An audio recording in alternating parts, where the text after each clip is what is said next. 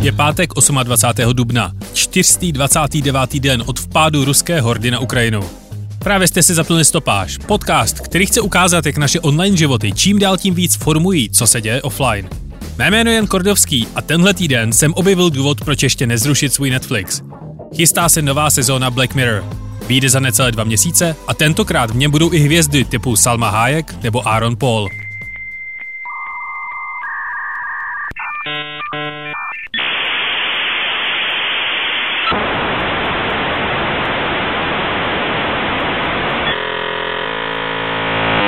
Ale ještě před další dávkou postapokalyptické budoucnosti jsem vyrazil na rozhovor mimo studio.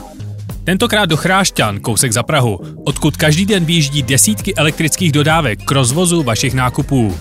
Na zkušenosti s pohonem na baterky se budu ptát šéfa provozu rohlíku Pavla Tota.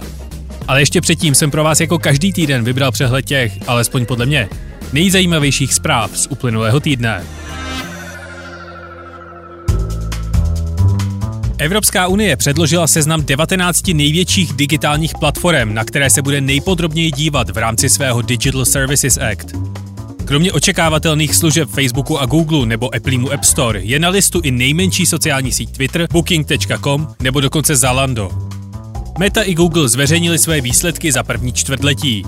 I přes malou důvěru v ekonomiku se nejspíš podařilo proškrtat dost lidí a obě firmy hlásí o pár procent větší profit než loni. Zuckerbergova továrna na Metaverse, které se i přes naléhající investory odmítá vzdát, jen za jedno čtvrtletí prodělala 4 miliardy dolarů. Rostlo i Spotify, které už pouští muziku více než půl miliardě lidí. Tucker Carlson byl odejít z konzervativní stanice Fox News a čeká se, jestli oznámí kandidaturu na prezidenta. A republikáni zveřejnili svoji první reklamu vygenerovanou čistě za pomoci generativní AI. Antimonopolní úřad ve Velké Británii se rozhodl zablokovat prodej herního developera Activision firmě Microsoft. Jeden z největších herních dílů v historii by podle úředníků v budoucnosti znamenal horší podmínky pro hráče. Podle regulátorů hlavně proto, že už dnes Microsoft vlastní 60 až 70 cloudového gamingu. To je zajímavé odůvodnění vzhledem k tomu, že úřady většinou hledí do historie a málo kdy se snaží vypočítat dopady monopolů v budoucnosti. Microsoft i Activision se ještě plánují odvolat, a pokud by uspěli, musí nákup ještě schválit úřady v Americe a v Evropské unii. Brad Smith, obvykle velmi diplomatický a béžový prezident Microsoftu, v oficiálním stanovisku pro BBC natvrdo řekl, že Velká Británie je špatným místem pro podnikání a Evropská unie je daleko lepší pro rozjetí biznesu. Když si člověk vzpomene na hlavní argumenty pro Brexit kampaně, musí tahle slova hodně bolet. První soukromá mise na povrch měsíce skončila neúspěchem. Japonská sonda Hakuto R měla na měsíc vypustit jedno vozítko od Spojených Arabských Emirátů a druhý rover, který společně vyrobili japonské Sony a firma na hračky Tommy. Sondě se bohužel nepodařilo přistát. Americká pravidla pro podporu elektroaut, která jsou vyrobená ve Spojených státech, evidentně fungují. Nové továrny tento týden oznámili korejské Hyundai a americký General Motors. A za minulý měsíc se oceánský povrch oteplil nejvíc od chvíle, kdy začalo satelitní měření. Vědci si nejsou jistí proč a varují před nadcházejícím fenoménem El Niño, který celý proces oteplování opět jen zrychlí. A co se stalo ještě? Na autosalonu v Šanghaji rozdávalo mini zmrzlinu jen nečínským návštěvníkům. Zpěvačka Grimes prohlásila, že jí nevadí AI remixy jejího hlasu. Chce se stvůrci podělit 50 na 50. Tinder zavádí video verifikaci uživatelů. Fotka už vám nebude stačit. Švédská vesmírná agentura se omluvila, že její raketa omylem dopadla na norské území. Americký nejvyšší soud prohlásil, že umělá inteligence nemůže patentovat vlastní vynálezy. British American Tobacco zaplatí 635 milionů dolarů, protože i přes sankce dodávalo cigarety do Severní Koreji a zoo v Somersetu byla tak zoufalá ze svého vrávorajícího tučňáka, že ho jako prvního tučňáka na světě poslala na magnetickou rezonanci. Ukázalo se, že mu nic není a prostě jen tak občas vrávorá. A stalo se toho jistě mnohem, mnohem víc. Třeba Joe Biden i přes sliby z první kandidatury oznámil, že se příští rok znovu pokusí stát americkým prezidentem. Snad Twitter do té doby začne moderovat, anebo ještě líp, jednoduše imploduje. Ale to je všechno až za rok. Já se teď zvedám ze studia a vyrážím do Chrášťan, kde by měla být největší elektroflotila ve střední Evropě.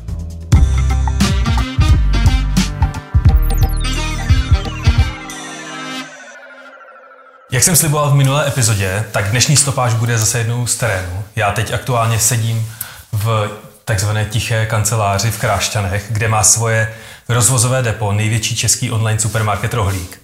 A sedím tu s šéfem provozu rohlíkové flotily Pavlem Totem, od kterého se pokusím dozvědět, jak se téhle firmě daří jejich elektrodoručo... jak se v téhle firmě daří jejich elektrodoručovací flotile. Dobrý den, Pavle. Dobrý den, hezký den. Než se pustíme do toho vašeho impozantního vozového parku, tak jak to dneska s rozvozem v rohlíku vypadá? Jak vypadá takový jako běžný den?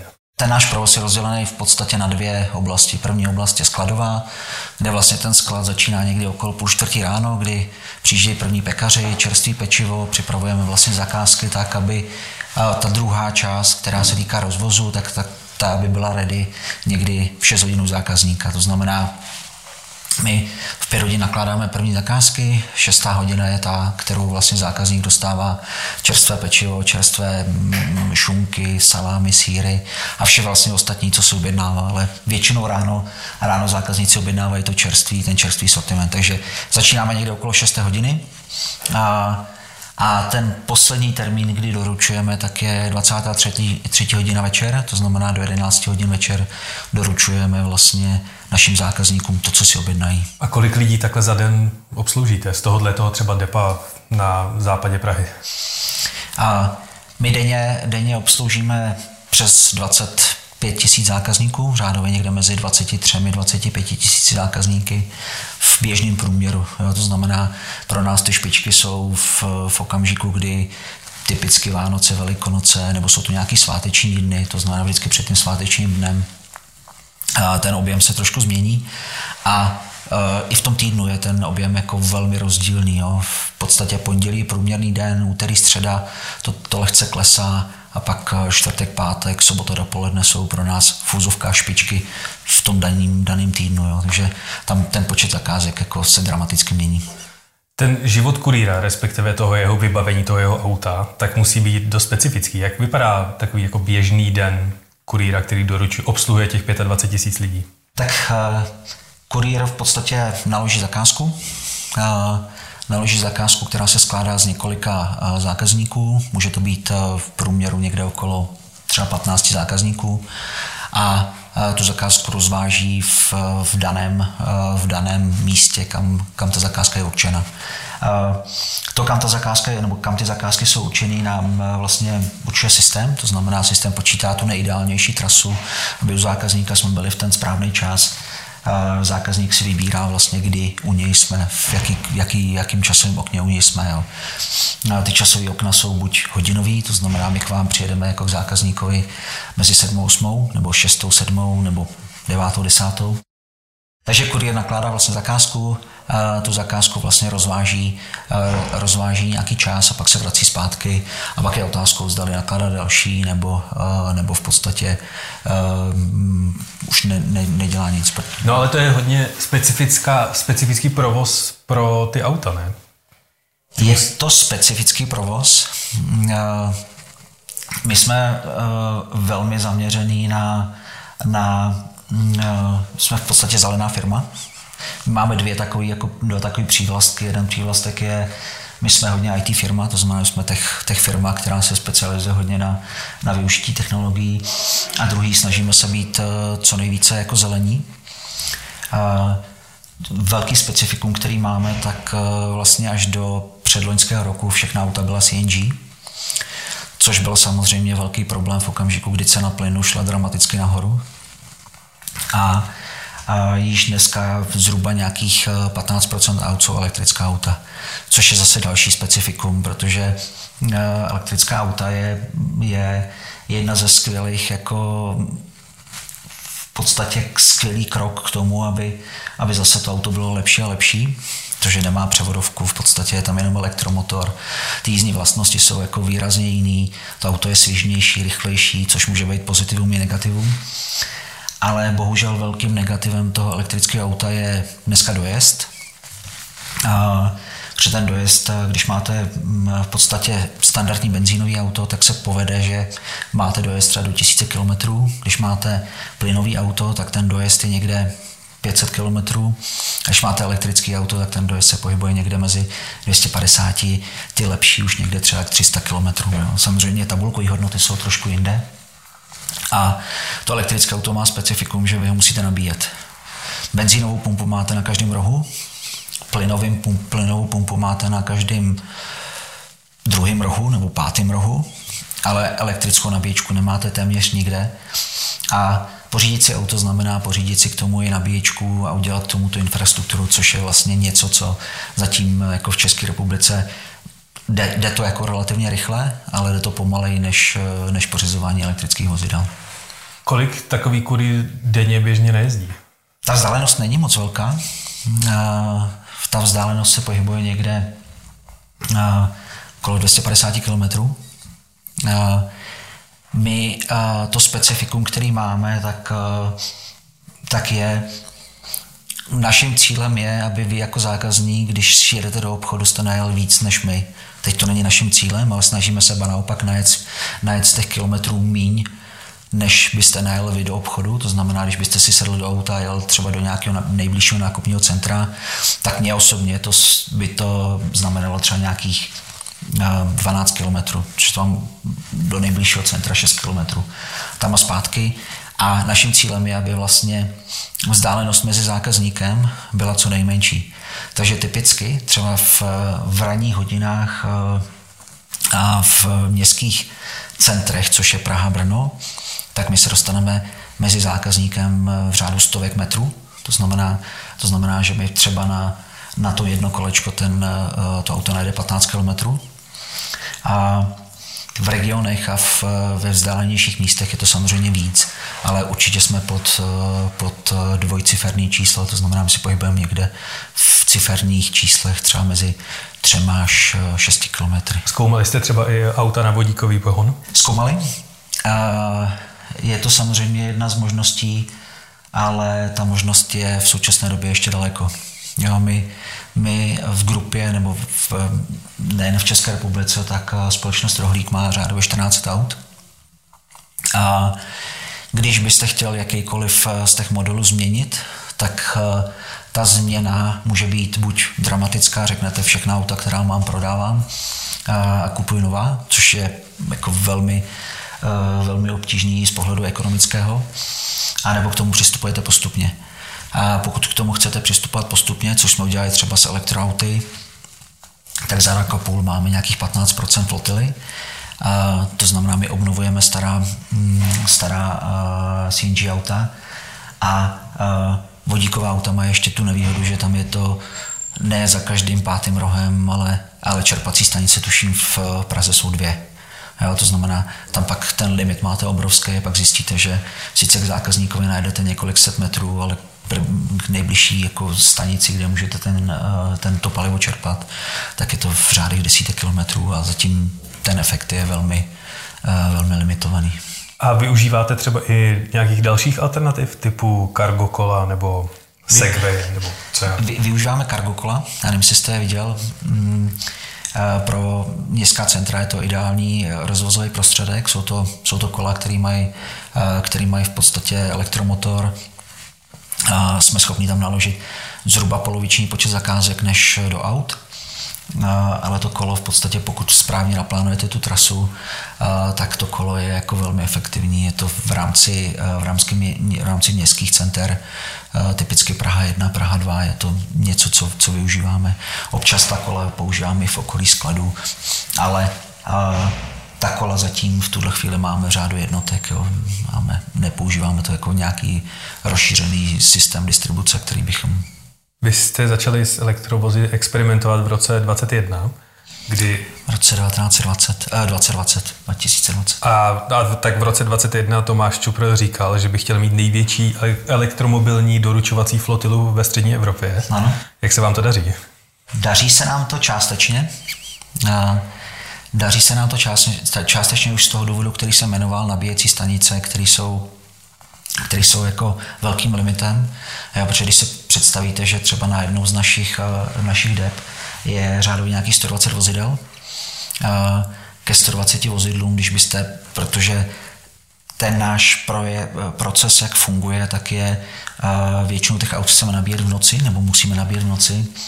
Takže k, už k těmto vozidlům, když byste počítal, že máte řádově 120 nebo 100 nabíjecích, 100 nabíjecích stanic, který, který chcete využívat, tak tam tím prvním limitem je samozřejmě pořizovací náklady toho mm, připojení, jo, protože pro takovouhle flotilu už musíte mít jako relativně velký, velký připojení. Bavíme se o transformátoru, který je třeba větší než pro běžný sklad. Jo. Dneska, dneska pro běžný sklady ty transformátory jsou třeba někde 630 kV ampere. Pro takovouhle flotilu my potřebujeme už v podstatě tisíc, jo. už jsme přes tisíc. A je to něco, co vás jako limituje i z pohledu toho, kde to umístit. Jo. A další věc, která je, tak je samozřejmě dojezd. Zmiňoval jsem dojezd, kde se pohybujeme někde okolo 250 km. A 250 km, zejména v regionech, už se může stát jako limitujícím, protože vy vyrazíte na, na, na trasu, která má třeba 80 km a může se vám stát, že vás limituje nějaká dopravní situace, kde ten řidič třeba hodinu stojí a pak se vám může stát, že na cestě zpátky v podstatě už nemá kapacitu dojet. Jo, že a tak když, na, když stojí, tak to elektroauto nic nespotřebovává, ne? V zimě spotřebovává, protože ono přece jenom svítí topí, jo, hmm. ta spotřeba tam nějaká je, sice samozřejmě menší, ale v podstatě může to být třeba obíška, jo, teď to, že stojí, nebo někdo pojíždí, jo, jsou to nějaké aktivity, které to auto dělá. A pak samozřejmě ve všech těch autech máme elektrické lednice, to znamená, ta lednice nějakým způsobem odčerpává kapacitu ty baterie. A, a takže první, co, co může být, tak je dojezd. A druhý, co může být, tak je limitace toho prostoru. Začali jsme s, s první, co jsme zkoušeli, mimo jiné, mezi prvními jsme zkoušeli Renault Kango, který vlastně je relativně malý, protože když jste viděl dodávky, nebo když vydáte dodávky, který který máme vlastně v naší síti, tak používáme Volkswagen Caddy, už teď je to ta pátá generace, kterou máme, používáme Citroën, používáme Fiaty. A používáme více či méně jenom tyto dvě vozidla nebo tyto dva typy, protože z pohledu velikosti a z pohledu té kapacity nám vyhovují. Kdežto Renault Kango třeba byl menší zkoušeli jsme nějaký Nissany, které jsou jako relativně taky malý. A teď jsme se dostali k tomu, že vlastně velkou část té flotily jsou uh, Maxusy. Je to značka Maxus je na českém trhu mm, relativně neznámá, ale z pohledu kapacity baterie, výkonu motoru a kapacity toho prostoru, který je uvnitř, tak eh, ten poměr tam je jako zcela jako skvělý. Jo. Ba naopak ten vnitřní prostor toho vozidla excelentní. Eh, Maxus je čínská značka, což eh, bychom tady o tom mohli mluvit podobně dlouho jako to, že doručujete na elektro, na baterky. Vlastně Češi a respektive Evropané mají k čínským značkám obrovskou skepsi. Z těch vašich zkušeností je to oprávněná skepse? Já si nejsem, abych řekl pravdu, jistý, že to je čínská značka. Já tuším, je to azijská značka. Je to azijská značka určitě. Ale když se do toho auta posadíte, tak eh, to auto má velkou část vnitřního vybavení velmi podobných koncernovým eh, vozům VW. Máme je ty první modely přišly řádově rok a půl zpátky, nebo rok, rok zpátky. A v tuto chvíli nezaznamenali jsme žádný dramatický problém s, s jakoukoliv částí toho vozidla. A ty modely, které máme, tak, tak paradoxně mají výrazně větší dojezd než jakýkoliv model, který máme od renomovaných výrobce. A Zatím bych řekl, že skepse není na místě. A kolik, kolik procent máte Renaultu Kango a kolik máte Maxusů? Máte většinu... Většinu Maxusu. Max, většinu Maxusu. Většinu Maxusu. No, když se bavíte s kýmkoliv na veřejnosti téměř, eh, nebo se podíváte do diskuzí na seznamu nebo na sociální sítě, tak eh, všichni, co píšou česky, tak eh, autům na baterky vůbec nevěří. Aha. A jak jsou na tom vaši kurýři? Perou se o to, aby mohli jezdit na plyn, anebo naopak? a máme dvě skupiny kurýrů. Jedni se o to perou. A už jak jsem říkal na začátku, to auto má jinou dynamiku, jízdní vlastnosti, to auto je jako relativně lehčí, je to jako i, i, i modelově, nebo respektive technologicky to auto je trošičku vyspělejší. A pak je ta druhá skupina, která samozřejmě říká elektrické auto nikdy.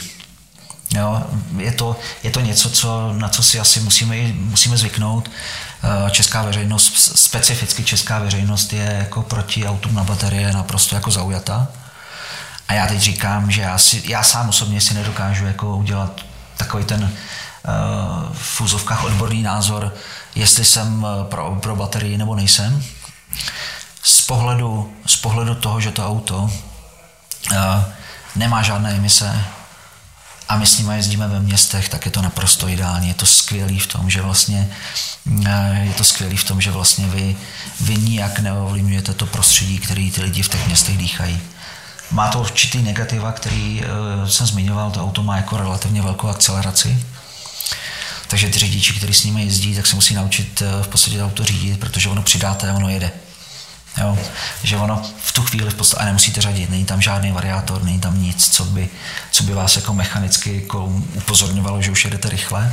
Takže to je první věc, kterou se, kterou se musíte naučit. Druhou věc, kterou se ty řidiči musí naučit, je to, že to auto je tichý. A musí být velmi opatrný pro zejména v příjezdu do nějakých obydlených zón, protože vy ho neslyšíte. A mají, mají opravdu s tím problémy?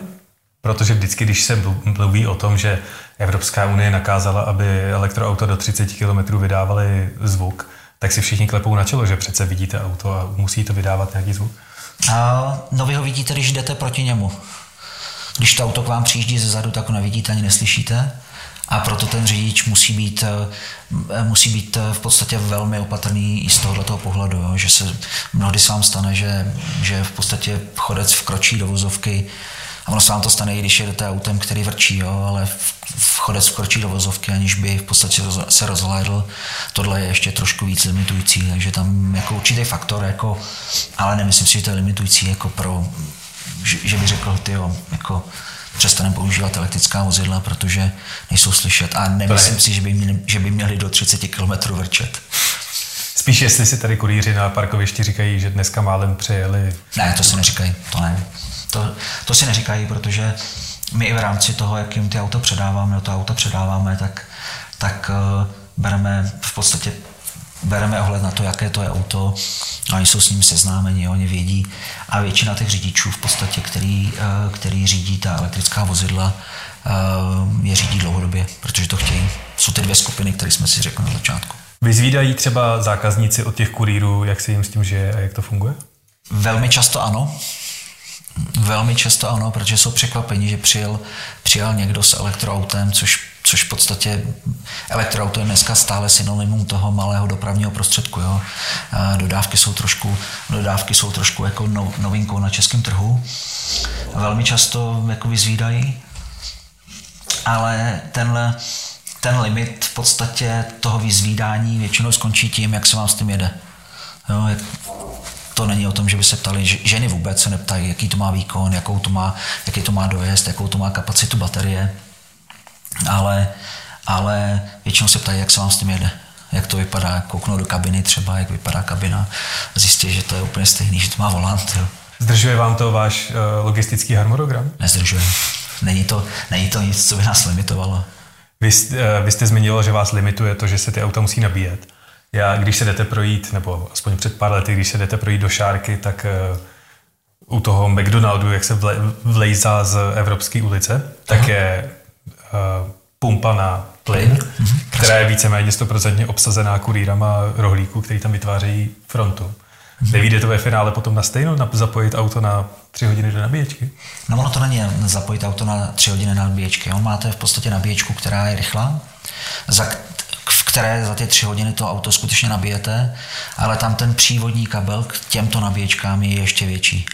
To znamená, my máme kombinaci rychlých a mm, v podstatě úsporných nabíječek a ty rychlé nabíječky používáme třeba v průběhu dne, kdy ten kurýr přijede eh, a to auto odstaví, ono se za řádově několik eh, desítek minut nabije na nějakou kapacitu, která stačí zase na další, na další provoz a pak tohleto auto se postaví na ty pomalé nabíječky, které vlastně přes noc nabíjí na tu, na tu plnou kapacitu.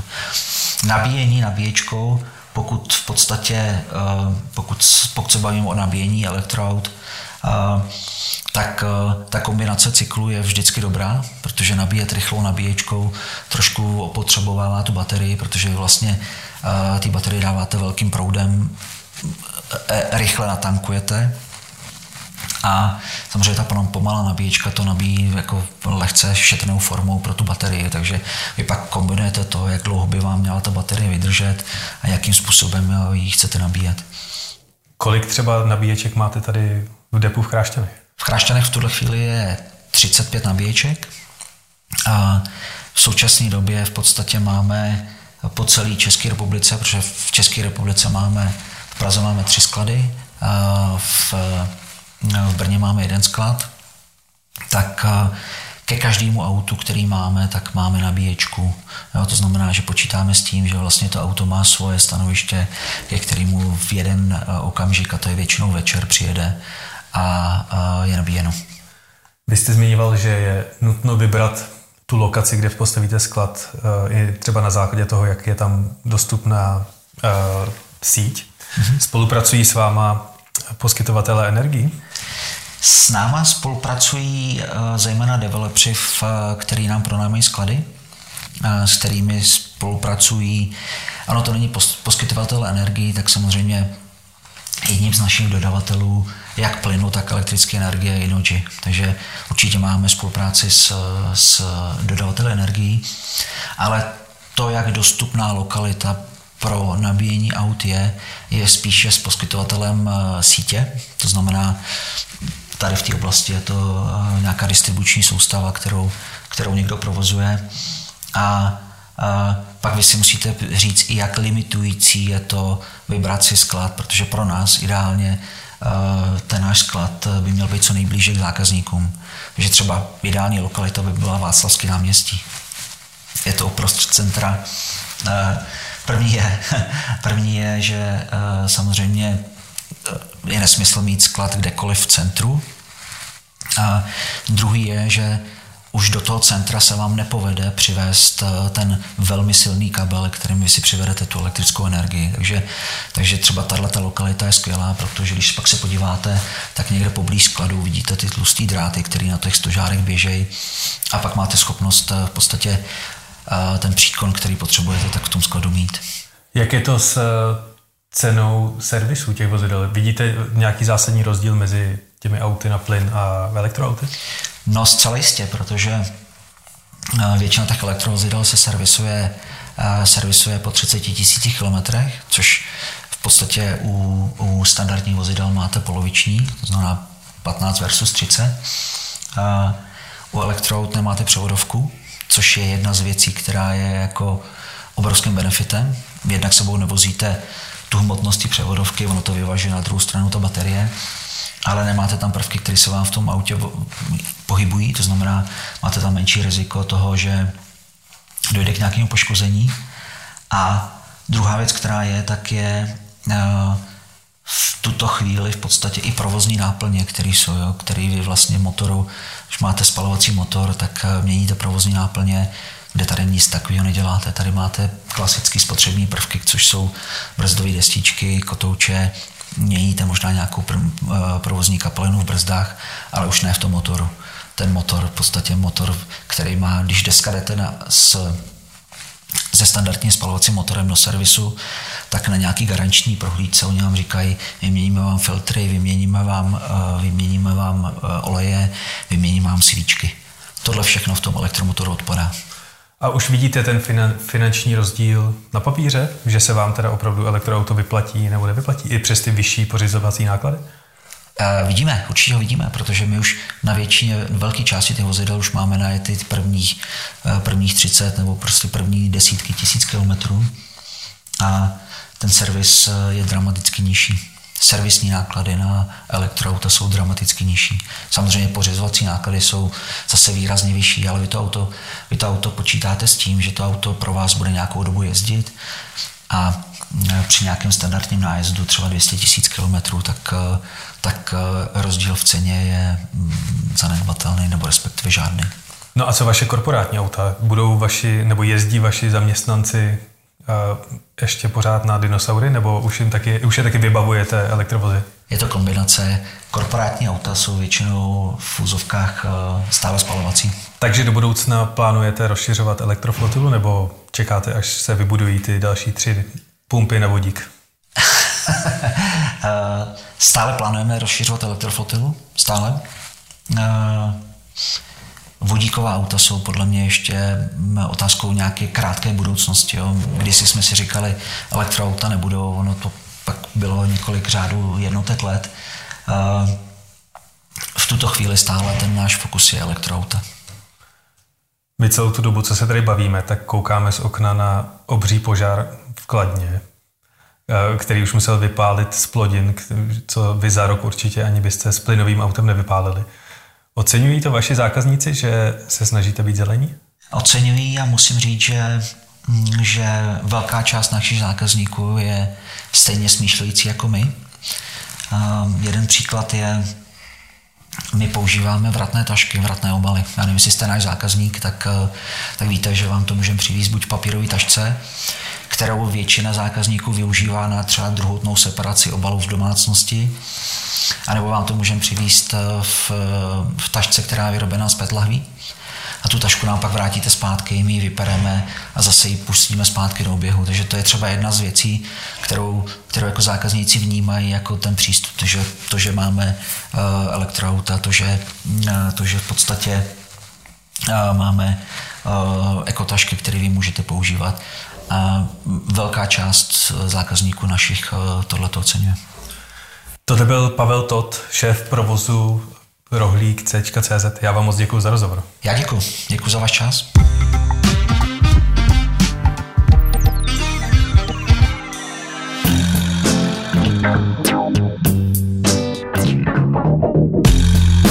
A to je ode mě pro tento týden opět vše. Díky všem, kdo posloucháte, i když třeba nevychytáme zvuk, jako v poslední epizodě. Stížnosti můžete dál posílat na jan.kordovský.cz. Loučím se s vámi já, Jan Kordovský, přeju vám hezký prodloužený víkend a příští pátek zase někde v kyberprostoru. A náhodný fakt nakonec? Na hřbitovech ve Vídni žije kolonie křečků polních. Divoké křečky na pětní místa neláká klid nebo hroby Mozarta a Lose, ale vosk z hřbitovních svíček. Ten je bohatý na olej a proteiny a pomáhá tak křečkům přežít zimu.